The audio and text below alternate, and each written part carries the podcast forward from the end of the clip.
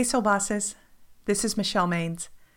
This week's episode is Build Your City. The oldie station was the best way to kill time. As I sat in bumper to bumper traffic, Jefferson Starship started singing one of their biggest hits, We Built This City. The lyrics are We built this city, we built this city, we built this city on rock and roll. And then those lines continue as the chorus repeats over and over again. Do you have a personal oldie station playing the same songs in your head? If you're fixated on rules and regulations you chose 20 years ago, or living a framework someone else chose for you, you're out of step with the May series. I'm open to that. Being flexible and authentic means staying current. There's hope. We built the city, and if necessary, we can tear it down and build another one. This is what happened to Charisma Evans. Charisma had a great day job. She was more than comfortable. After 12 years, you could say she was rooted. After hours, Charisma was a singer. She didn't just sing in the shower, she was the real deal.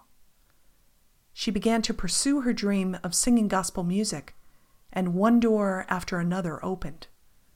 She gave an enthusiastic and authentic yes to the creative call on her life. Singing gigs began to pour in.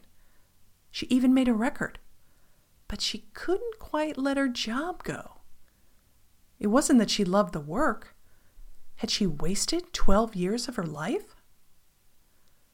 Just as she began to worry about having the energy to keep her juggling act going, her problem was solved. Being laid off was bittersweet. She never expected that saying, I'm open to that, would lead to losing her job. But she took it in stride, recognizing that it was time to build a new city. You may not be in a situation as dramatic as Charisma Evans, yet you might be feeling a little nudge to shake things up. Relying on old constructs simply because we're anxious about changing isn't authentic.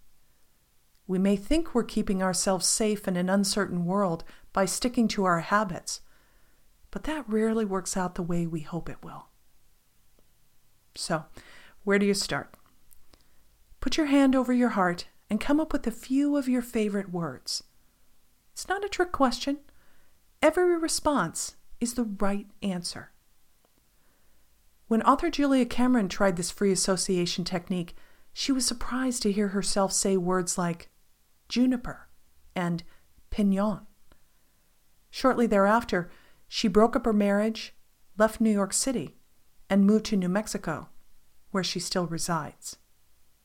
Here's the key if a word makes you feel lifted, energized, or enthused, it's taking you towards your future. Simultaneously, it's time to reverse words like lack, incapable, or depressed. Whether you're building a tiny house or a mighty kingdom, find the words that make you say, Yes, I'm open to that. And of course, you can always build your city on rock and roll. I'll see you next week.